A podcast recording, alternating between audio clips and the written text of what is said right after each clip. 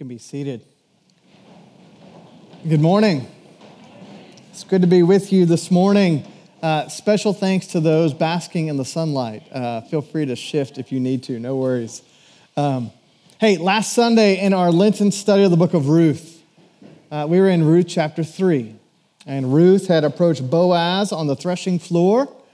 Uh, we talked about the virtuous, risky, uh, really, in essence, proposal that Ruth made to Boaz and their interaction.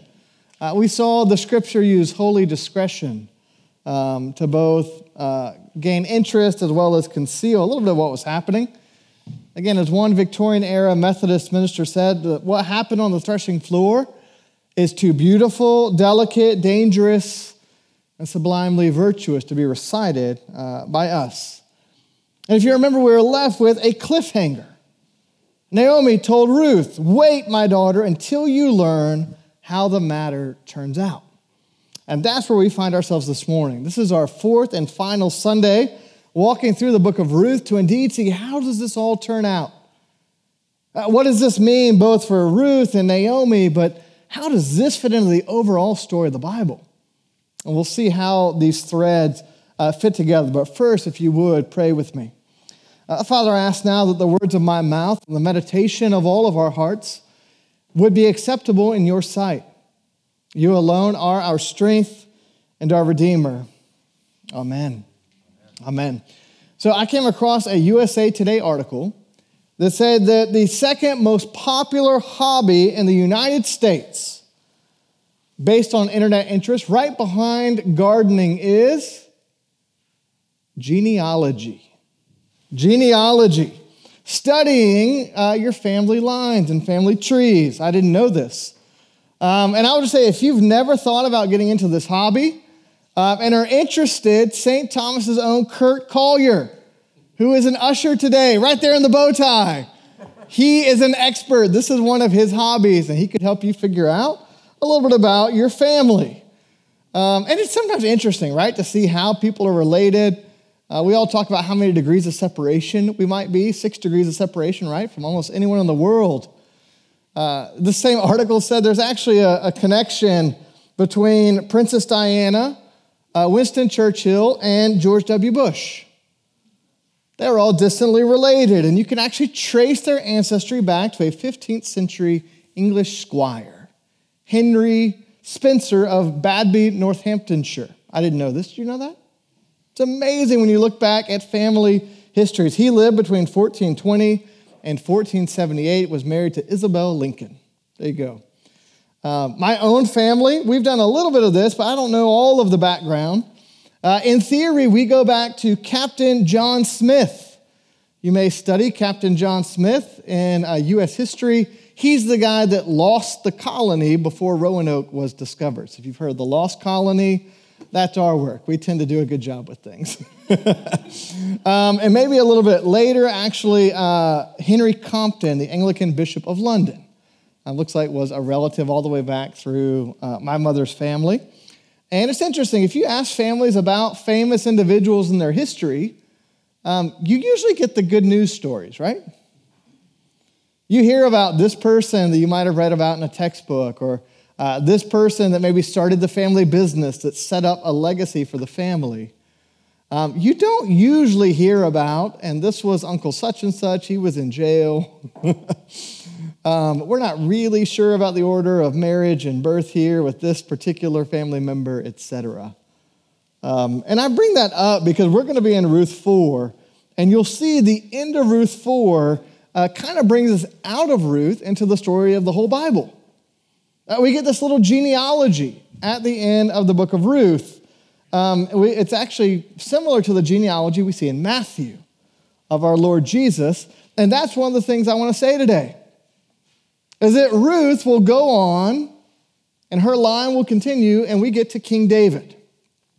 There's some speculation that Ruth itself was written because people were questioning how David had a Moabite relative.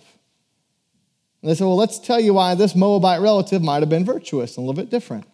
Um, you read the genealogy of Jesus, and you have Ruth, the Moabite, and Rahab, the harlot.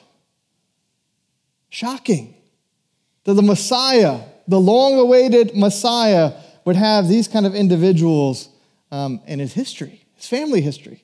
Uh, if you have skeletons in your family closet, this should make you feel like you're in good company because the Lord Jesus did as well. Um, I just want to remind you as we dig in, again, I think we forget just how much the Israelites did not like the Moabites. Um, I was reminded of this on Wednesday. We were having, uh, we have morning prayer every Wednesday at the Young Life office, and we were going through the Psalms of the day, and uh, the psalm had the Lord speaking, and he said, Hey, there's Moab, my washpot, my toilet. That's how the scriptures feel about this people. Um, and would have been the uh, initial posture towards Ruth. My toilet, here comes King David, here comes the Lord Jesus. Fascinating. Um, but let's look at the, the contours of Ruth 4 and dig in this morning. Uh, Ruth 4, 1 through 12, the first thing we're going to see is this anonymous relative at the gate. And uh, throughout the book of Ruth, we have heard rumors of something called a redeemer or a kinsman redeemer. And I've waited until this morning to really unpack that biblical concept that plays such a pivotal role in this book. Uh, but let's talk about this. There's some background that we need. Uh, in the Torah, the Old Testament, we find this concept of a kinsman redeemer. And it would work in a few different ways. One version will be where a man dies and his brother would marry his widow.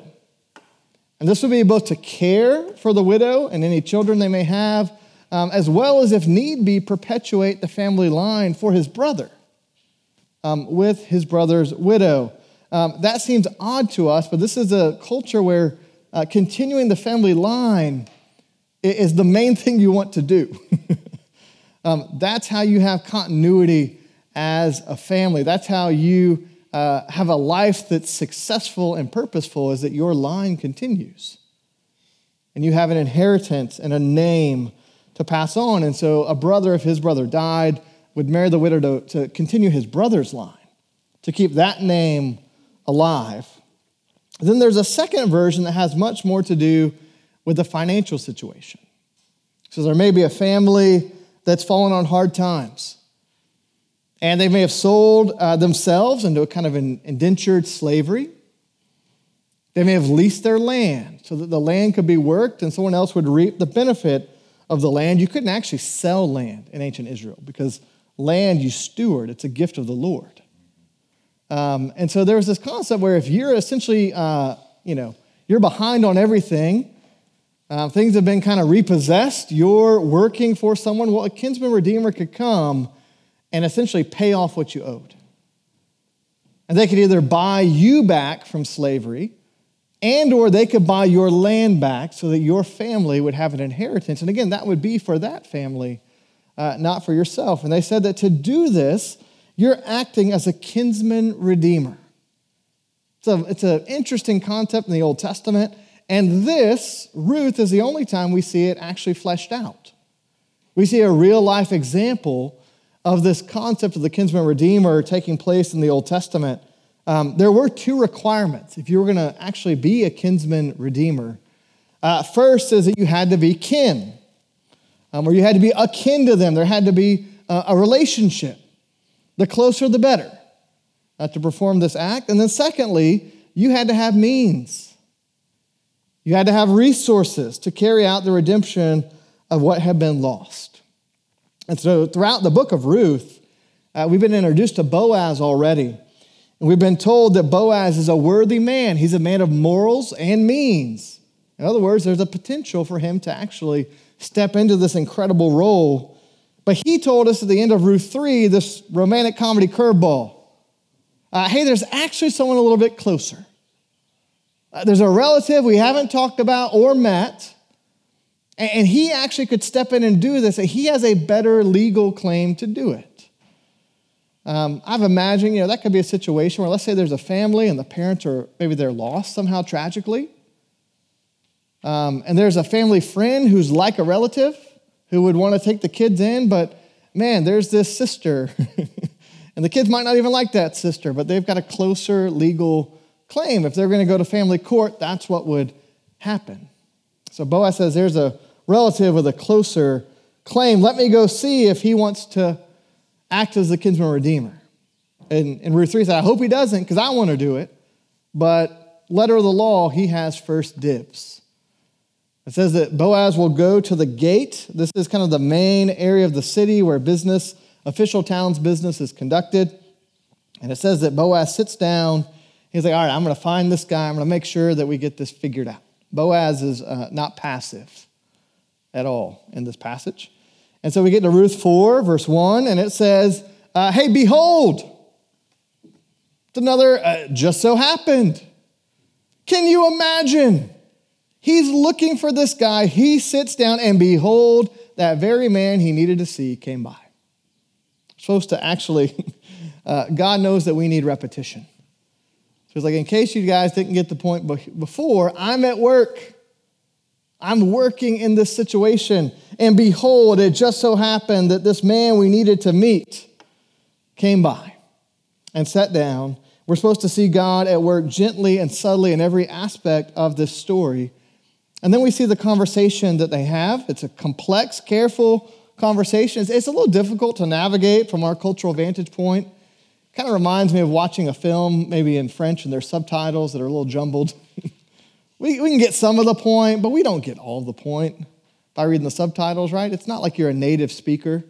We're, we're not native to this situation, so we don't see all of the nuance happening here. Uh, this man, do you see what his name is? You don't. He's intentionally anonymous. And he's left anonymous, and there are many readings on that. Um, in Hebrew, his name is actually Poloni Halmoni. And it's supposed to sound kind of like you would call someone Joe Schmo, Mr. So and so. And there's a sense in which he is left, uh, I'm pretty sure they knew the guy's name, right? Why would he be anonymous? It's interesting. And there's probably a few things that could be happening. Um, one is uh, the Bible may very graciously be trying to protect this man's family from going, Ooh, you missed out on a great opportunity. Um, some of you, I, I, often tell the story of my own family. My grandmother, um, in her dating days, dated a guy she knew would never amount to anything because he was just a little dirt track racer, Richard Petty. This happens in families. You hear almost and near misses, and maybe they're trying to save this man's family from a near miss. You could have married Ruth, and you didn't. Uh, maybe um, they're just trying to spotlight that this man, eventually, he won't fulfill this role. We'll get to that. But he's not carrying on Elimelech's line of his name. So there's a sense in which they're saying, well, if you're not going to carry on their name, we're not going to carry on your name. He's intentionally anonymous. And again, you can see that as a very negative thing, or you can just see it as a foil. Just like Ruth and Orpah were kind of two women, you could see how they reacted. It's not that Orpah was terrible, it's that Ruth was extraordinary. And that's my main takeaway here is to go, man, look at Boaz. Look at him acting with covenant faithfulness. What's going on with Mr. Joe Schmo Anonymous. Um, and by the way, Boaz here lays out just this beautiful trap for this man. Um, if you admire Naomi's shrewdness in telling Ruth how to go encounter Boaz, Boaz is a match for her. There's symmetry. Boaz is just as shrewd and just as wise. And so he comes to him and says, Hey, did you know there's a piece of land? And the guy's like, Oh, land. We like land. Um, why don't you redeem it? And it seems like he's going to do it, right? He goes, I'll take you up on that. Um, and that makes sense because if this man redeems the land, well, that's low risk, all reward. Because he gets, he gets something. Um, and, and Boaz lets him say whether he wants to be a kinsman redeemer based on the land. Hey, do you want some stuff? You want the inheritance? You want what, what was Elimelech's? Yeah, I'll do that. He goes, Oh, hey, by the way, just so you know, um, there's a little fine print. Attached to the land is Ruth. And I think he intentionally says the Moabite. You don't want anything to do with that. The widow of the dead. And you've got to actually, you get Ruth to perpetuate the dead in his inheritance. Well, if getting land is low risk, all reward, uh, getting Ruth is all risk, low reward from a practical standpoint. Because he would then incur the expense of a household that maybe he did or did not have the means um, to provide for. And instead of getting land, acquiring land for his family, now he would actually acquire the cost to then pass on to these future children to perpetuate Elimelech's line. Does that make sense? You see how that would that would work? It'd be like, hey, you have an inheritance. All you got to do is pay the capital gains tax for five years and then give it to whoever comes next. He said, hey, maybe not. and, and, again, what you hear him say is, uh, if I do that, I'm going to impair my own inheritance. Again, I don't read this as terribly negative. I read it as a Hebrew version of, ooh, too rich for my blood. I think he's really saying, I, I can't afford to do that. Um, I, I don't have the margin to both redeem the field and redeem Ruth and then hold this in trust for future children. And by the way, wasn't Ruth married for 10 years and didn't have any kids? They know that. Is there even a future here uh, to begin with? Um, one of my favorite Old Testament scholars is a guy named Bruce Waltke. He's uh, an Anglican clergyman now. And he says that if you look at this Mr. So and so, Mr. Anonymous, he says we should scowl at him. He says this is the type of person that's willing to participate in the covenant community as long as it involves risk uh, and no sacrifice, which he says does not reflect the ethics of God's kingdom community. So he's in it if he gets something, but if not, I don't know if I can, I can go there. It doesn't work for him. Well, what should the motivation of the kinsman redeemer be? Well, to help, to honor, to love, to redeem. It wants to be out of affection for uh, Elimelech, who, again, we never got to know because he died in Ruth 1. Either way, this guy bows out. He's never heard from again, uh, literally, and I think literarily. That's why he's called Mr. Anonymous. We're just going to leave him out. He gets, uh, he erases himself from the narrative. He's gone. And so then we see what happens. Well, they have a sandal and seal the deal. I don't get that. Do you get that? This is apparently a cultural custom, and it had something to do with you would take off your sandal and put your foot on the land you had acquired. Um, it's like going to unlock your door for the first time. It's that kind of a ceremony that they're alluding to. Um, and we, we're told that it's at the gate there are witnesses. And I think one of the overriding things that we're supposed to learn in Ruth 4 is this is all done legitimately, in the light, over and above. And again, I think I can hear people in David's day going, wait a minute, aren't you related to that Moabite? And wasn't there something kind of fishy about how that all went down? They're saying, no, it was at the city gate. There were witnesses. Wasn't there that closer relative? Nope, he was given the absolute, every chance to take up the concept by Boaz, and he said no. Here's how it all, I, I think that's behind this to make sure we know this is legit.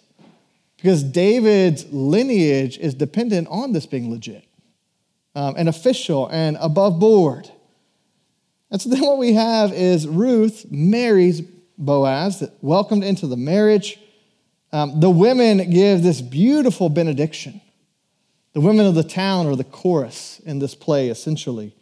Um, and we see just this uh, how, how the community would be a support system and family in ancient Israel in ways that I think are, are tough for us to think of. And this former outsider from Moab, from literally the Lord's toilet place, is brought in. Not only brought in, but brought near, and will eventually, her line will issue David. I always think of Ephesians 2, Ephesians 2 is about uh, Gentiles being brought into the church. But just that idea of an outsider being welcomed in. Ephesians 2, hey, remember, you were at that time separated, alienated from the commonwealth of Israel, stranger to the covenants of promise, having no hope, without God in the world. But now, but now, that's Ruth. She's out, she's cut off, she's destitute, but now she's been brought in, brought near, and will be blessed. And so we have Ruth 4, 13 through 17.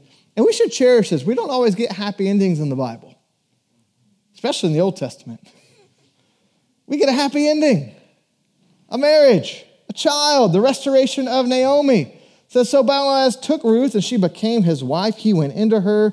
The Lord gave her conception and she bore a son. First, by the way, I think that tells us that what could have happened on the threshing floor didn't happen on the threshing floor because now they're consummating their marriage together. Um, we also should just hear this idea of wait a minute, wasn't Ruth married 10 years with no kids? Um, over and over again in the Old Testament, the Lord um, will give miracles in this sense, children of promise. And so I think we're supposed to see the Lord's handiwork here um, in having this child uh, for Ruth. Um, it's an incredible scene. And then you would expect to hear all about Ruth the mother, but you don't. You see who kind of takes over? We're back to Naomi. Naomi, who had seemingly lost everything. Naomi, who lost her husband, lost her boys, had to leave her homeland, apparently had to put the land in hock. Naomi, who had said, ah, Don't even call me that, call me Mara. I'm bitter, I'm empty. God has dealt terribly with me. We have Naomi with a bouncing Obed on her knee as a proud grandmother. Um, and actually, I mean, it, the way I read this, when it says that the child Obed is given to Naomi, um, it looks like Naomi is going to probably raise this child. Um, I mean, this is not just, you know, visit twice a year grandparenting. Uh, this is, here's a, here's a child. You lost two, here's a great one. And that child will bo- bo- be, uh, uh, sorry, be both delight for Naomi as well as provision for Naomi, to care for her, to make sure that all goes well uh, with Naomi as she ages. Um, and then the women, they just shower uh, Ruth with even more praise. They say, Do you realize that this Moabite daughter in law, again, slur intended, do you realize she's worth more to you than seven sons? That is shocking. Seven, the number of perfection and fullness. If you were to ask an ancient Israelite, what is the perfect family? Like we think of husband, wife, two kids, picket fence, that's like a cliche, right? If you're in ancient Israel, you wanted seven boys, maybe three girls if you had to. That was considered a full house. She's worth more to you than seven sons. I was imagining a, Georgia football scenario where you would see a team play and you would say, hey, that right guard, that big guy doing the blocking, man, he's worth more than seven five star quarterbacks. You're like, what? That's not how this is supposed to work. We're supposed to be uh, overtaken with delight that Ruth is being honored in this way. And that Naomi is, is seeing Ruth in this light. And again, that Naomi has been fully restored and redeemed, her former loss um, reversed, again, in contrast to the devastation and death and famine, where she said, I am empty and bitter. Well, here we see redemption and life and a new fullness. And then, almost out of nowhere, we get this little genealogy at the end. Interesting, right? Just seemed like this nice little tale about this little family in Israel uh, it reads maybe like The Good Earth or something like that, right? It's like a Depression era novel kind of thing when they had this famine.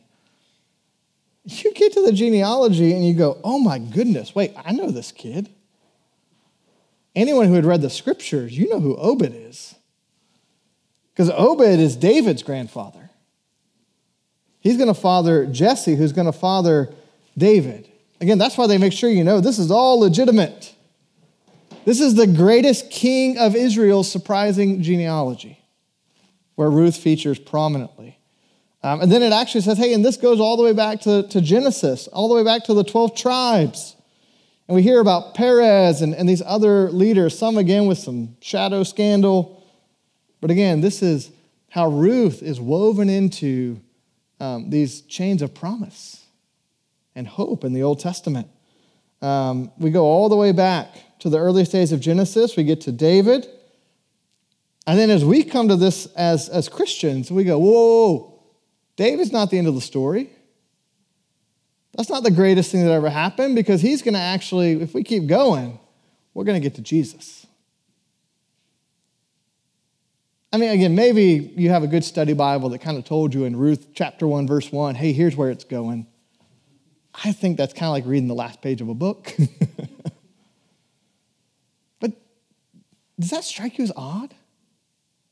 That this little story is supposed to tell us about a relative of Jesus.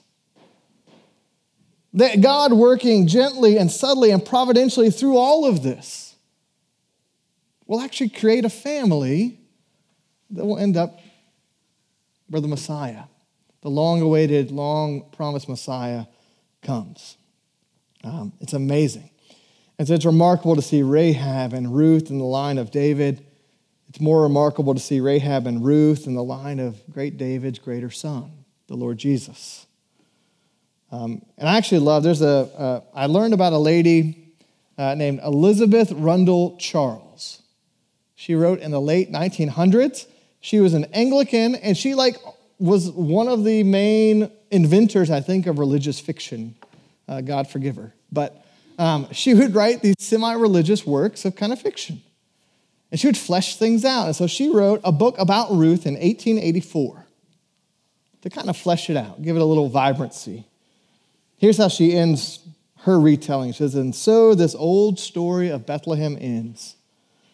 with sweet and sacred joy in a birth in the name of Ruth, daughter of the outcast nation, and of Naomi, widowed and childless, are engraven in the pedigree of the Son of Man.